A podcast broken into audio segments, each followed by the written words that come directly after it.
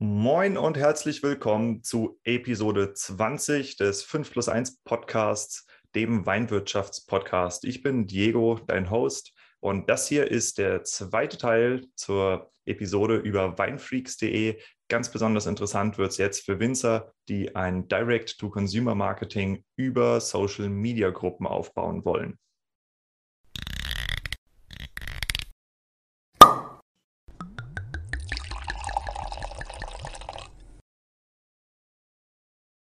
Wenn du hier bist und keine Ahnung hast, was weinfreaks.de ist, dann hast du offensichtlich nicht den ersten Teil dieses äh, Zweiteilers gehört und solltest dringend zurückgehen. Das ist die Episode davor mit Werner Elflein. Wir sprechen über sein Projekt weinfreaks.de und auch die große dazugehörende Facebook-Gruppe weinfreaks.de. Wenn du das gehört hast, dann bist du wahrscheinlich hier, weil du Interesse daran hast, eine Gruppe wie weinfreaks.de oder eine ähnliche, die du irgendwo anders aufgetrieben hast, für Direct-to-Consumer-Marketing zu nutzen. Das bedeutet, dass du diese Gruppe bespielen möchtest, um dort an Endkunden direkt deinen Wein zu verkaufen.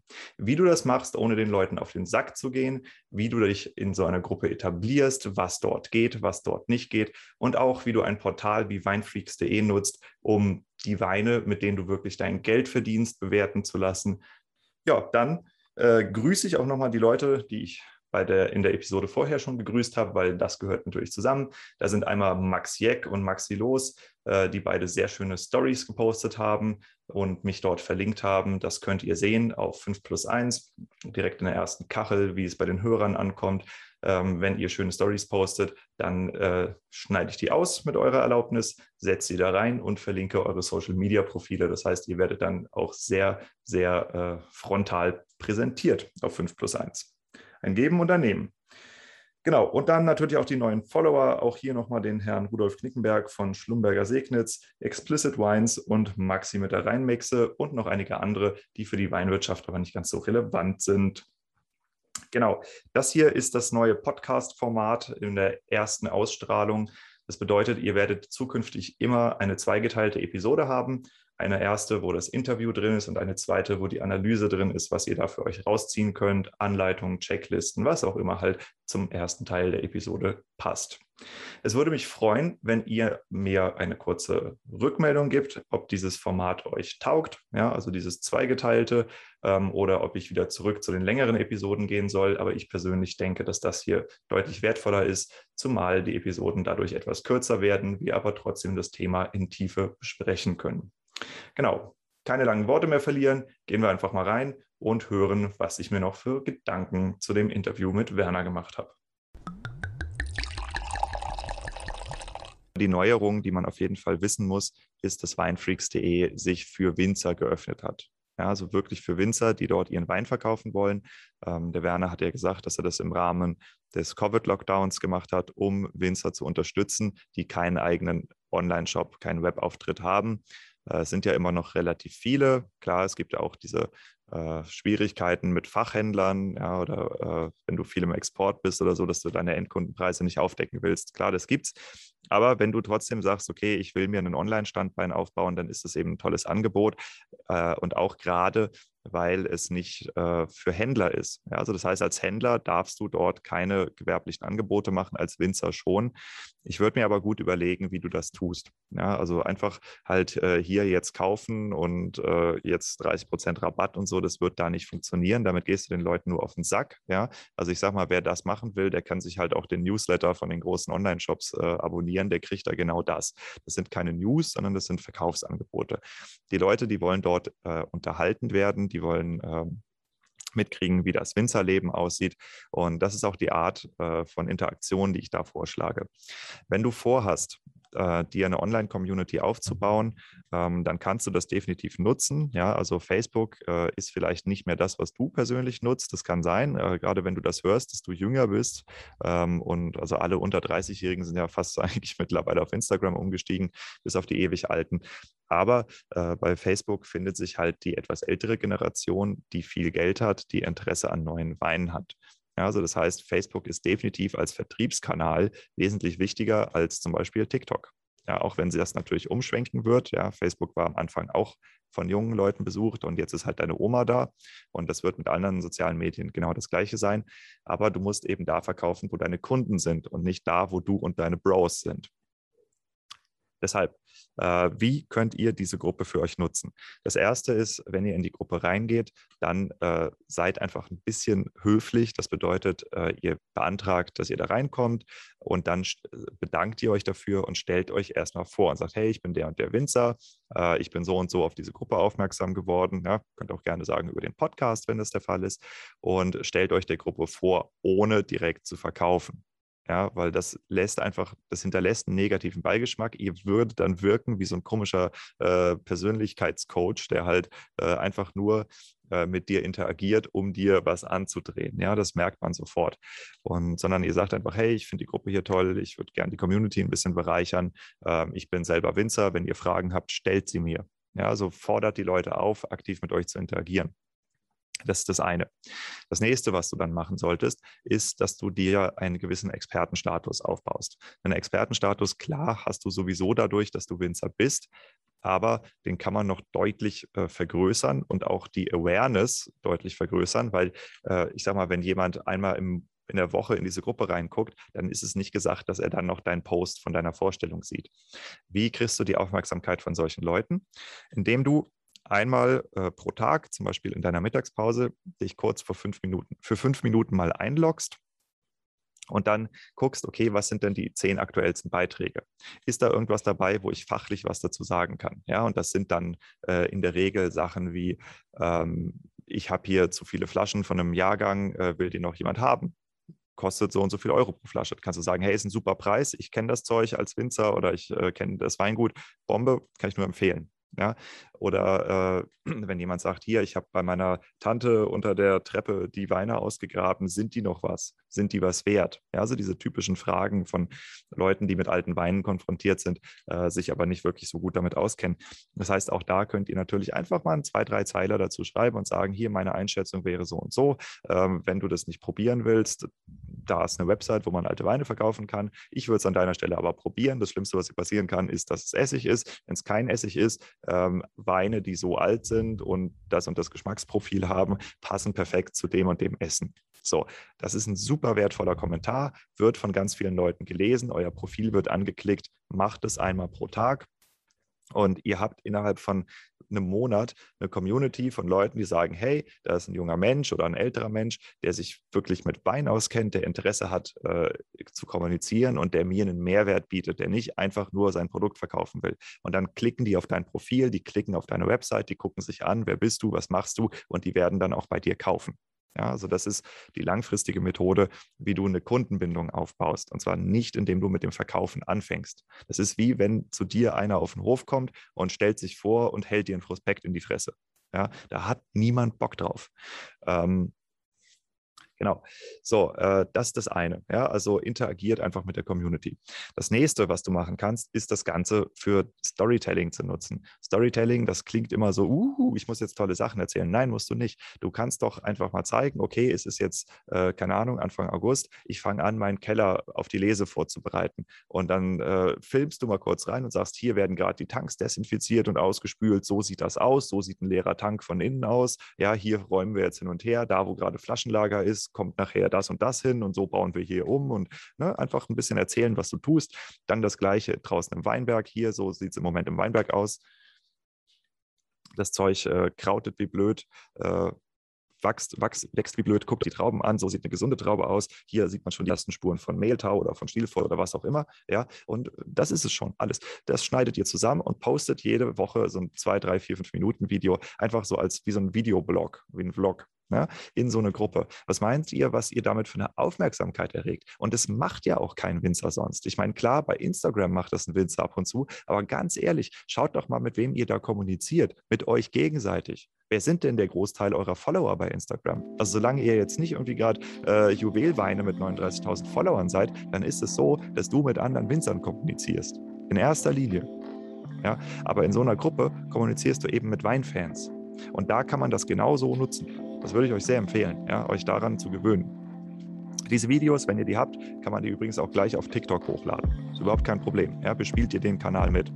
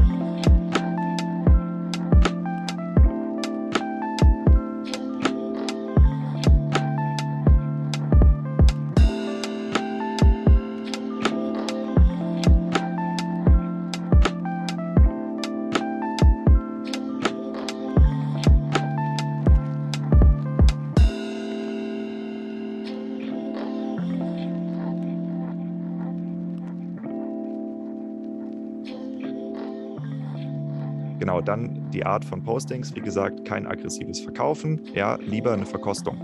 Ähm, eine Verkostung wäre dass äh, du zum Beispiel deinen Wein aufmachst im Keller oder eine Fassprobe ziehst und sagst, hey, ich fülle den in drei Wochen, ja, äh, wollt mal gucken, wie der sich entwickelt hat. Warum fülle ich den überhaupt in drei Wochen? Und dann sagst du nicht, ja, weil jetzt der andere ausgetrunken ist und ich hier wirtschaftliche Zwänge habe und den nachverkaufen muss, sondern weil du sagst, ja, der ist jetzt so und so lang gelagert und ich glaube, dass der jetzt perfekt füllreif ist. Wenn er gefüllt ist, dann braucht er in der Flasche so und so viel Zeit, um sich zu beruhigen. Falls ihr Interesse habt, mal einen Füllschock zu schmecken, ab dann und dann ist das Zeug bei mir im Shop erhältlich dann könnt ihr euch äh, ein Sechserpaket davon kaufen und probiert einfach mal über zwei Wochen alle paar Tage eine Flasche. Dann schmeckt ihr, wie sich ein Füllschock entwickelt. Dann wisst ihr, wovon wir reden, wir Winzer, wenn wir über einen Füllschock reden. Ja, so, bumm, verkauft. Ja, und ähm, einfach das mit einem kurzen Video oder einem kurzen Text, ähm, das sind die Arten und Weisen, die ich an eurer Stelle nutzen würde, um in so einer Community zu interagieren. Ja. Das ist das eine. So, dann möchte ich noch ein paar Worte über Werner und Weinfreaks an sich verlieren.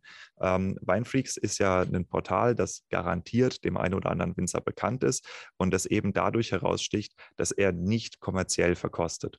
Das bedeutet, dass er äh, eben auch nicht diese wahnsinnigen Kapazitäten hat und äh, sein Haupteinkommen damit generiert, irgendwie den ganzen Tag Wein zu trinken, wie das der ein oder andere Weinjournalist macht oder die Fachmagazine, ähm, sondern äh, wenn man mit ihm zusammenarbeitet, dann bitte auch wirklich mit Absprache vorher, mit einer Auswahl, seid höflich, sprecht ihn vorher an, bevor ihr ihm kommentarlos ein komplettes Sortiment reinschickt. Ja, weil sonst ersäuft der gute Mann in Wein. Ähm, das ist das eine. So, aber äh, das bedeutet eben auch, dass ähm, wenn die Weine dort verkostet werden, dass ihr als Jungwinzer, als Underground Independent, ja, ihr seid ja noch nicht so, noch nicht so bekannt äh, in der Regel, wenn ihr diesen Podcast hört, ansonsten hättet ihr wahrscheinlich keinen Grund, ihn zu hören, ähm, dass ihr dort extrem gute Chancen habt, über eure Produktqualität zu bestehen. Ja, weil ähm, der Werner, der hat mir äh, im Nachgang, nach dem Gespräch halt auch gesteckt, dass er ab und zu schon äh, bei den Verkostungen von großen Weinzeitschriften und sowas mitmacht, weil er eben halt auch als Experte auf dem Gebiet anerkannt ist. Und da läuft das halt ganz anders. Ja, da läuft das mitunter so. Erstens, du hast keine Blindverkostung, sondern du weißt, okay, es werden jetzt die und die Weine verkostet, 30, 40, 50 Stück. Ähm, du siehst, was haben die vorher für Bewertungen gehabt. Du siehst, was war die äh, Top 10, Top 5, Top was auch immer. Ähm, du siehst, welche Betriebe das sind. Ähm, man weiß natürlich, dass das eben auch kostenpflichtige Angebote sind. Und ob der Wein dann Kork hat oder nicht, ist scheißegal, sondern es geht halt darum, man weiß die Hand nicht, die einen füttert. Und wenn du als Winzer nicht das Budget hast, um dir solche Top-Bewertungen zu äh, organisieren, sage ich das jetzt mal, dann musst du andere Wege gehen. Und weinfreaks.de ist ein dafür in der Weinszene recht anerkanntes Format. Ja, also nutzt das. Schaut einfach mal regelmäßig nach, was hat er für Verkostungsthemen und sprecht ihn einfach an und sagt, hey, ich habe das und das Profil, die und die Weine. Ähm, ich verdiene da und damit mein Geld. Also äh, es, es bringt ja auch nichts, wenn du, keine Ahnung, 50.000 Flaschen QBA-Qualität produzierst und 300 Flaschen Petnat, ihm dann den Petnat zu schenken und zu schicken, meine ich. Ja, äh, weil das ist nicht das, womit du später dein Geld verdienst, sondern sprich ihn einfach mal an und sag, hey, ich habe äh, hab in dem Podcast zum Beispiel habe ich ähm, das gehört. Äh, ich würde mich gerne in dem Bereich mehr und mehr etablieren. Ähm, kann ich dir ein paar Weine zuschicken? Was meinst du? Ja, interagiert einfach mit ihm ein bisschen und äh, nutzt das für euch, um euch einen Ruf unter Weinkennern aufzubauen. Ja, definitiv. Ihr könnt das ja auch auf eure Website einbinden und, und, und. Also da geht, äh, kann man ganz viel machen, um äh, sich da auch eine Credibility rauszuholen. Und gerade als kleiner Betrieb kannst du eben nur durch deine Persönlichkeit überzeugen, das ist das, was ihr da kommunizieren könnt, und durch deine Produktqualität. Ja, weil der Markenname ist eben noch nicht da. Und es ist ja auch die Frage, ob der überhaupt da sein soll. Ja, ich meine, willst du irgendwann Weinmanager sein oder willst du weiter Winzer sein? Das musst du dir selbst überlegen. Aber das ist eine Möglichkeit, wie ihr Weinfreaks definitiv nutzen könnt, wie ihr das ähm, auch welchen Wert das für euch bietet. Und äh, ich hoffe, dass das eine Episode war, die euch äh, hilft, ein weiteres Standbein, ein Vertriebsstandbein aufzubauen, ein Marketingstandbein. Ihr müsst euch als Winzer daran gewöhnen, online zu kommunizieren und mit Video zu kommunizieren. Ja, weil auch die großen Weinführer und die großen Weinfachzeitschriften, ganz ehrlich, die werden so dermaßen auf den Sack kriegen in der nächsten Zeit, weil ihr seht es doch an euch selber. Wie oft habt ihr noch eine Zeitung in der Hand? Wie oft habt ihr noch ein Buch in der Hand? Ja, also ich würde sagen, dass euer Smartphone 10.000 Mal häufiger in eurer Hand liegt. Jetzt mal so grob geschätzt. Ja, und klar, die haben auch alle Online-Formate, aber in Wirklichkeit, äh, wenn ihr Wein verkaufen wollt, dann läuft das über Empfehlungen. Ja, das läuft über Influencer. Auch der Werner ist ja in seiner Gruppe, mit seiner Gruppe ein Influencer. Ähm, das ist vielleicht nicht der typische Influencer, den du so Kim Kardashian-mäßig äh, dir vorstellst, aber das ist original ein Influencer. Und äh, das ist eine Art und Weise zu vermarkten, die immer wichtiger wird in der Zukunft. Und diese Art zu vermarkten, die bedingt, dass du als Winzer dich als Unternehmer verstehst. Und wenn du Unternehmer bist, musst du dahin, wo deine Kunden sind. Ja, und wenn deine Kunden eben nicht mehr da sitzen und Zeitschriften lesen, sondern da sitzen und Videos scrollen, dann musst du lernen, mit Videos zu kommunizieren. Und das ist ja auch gar nicht so schwer. Ich meine, ihr schickt doch wahrscheinlich auch euren Familienmitgliedern ab und zu mal eine WhatsApp-Nachricht oder macht einen Videochat.